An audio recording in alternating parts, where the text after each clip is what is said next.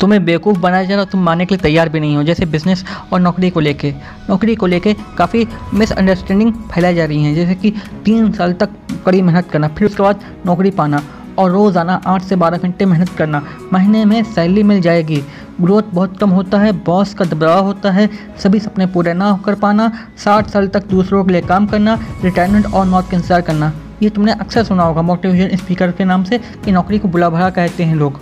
अब कहते हैं बिज़नेस के बारे में, पाँच साल तक कड़ी मेहनत करना, बड़ा एम्पायर खड़ा करना, बहुत सारा पैसा कमाना, सपने पूरे करना, समय के साथ ग्रोथ करना, जब मन आए तब काम करो, जब मन ना हो तो काम ना करो। ये कैसे होता है? गुरु, किसी भी बॉस का ना होना, पूरा जीवन मज़े लेना, भाई सच नहीं है।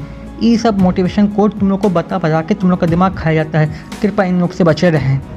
बिज़नेस में बहुत काम करना पड़ता है।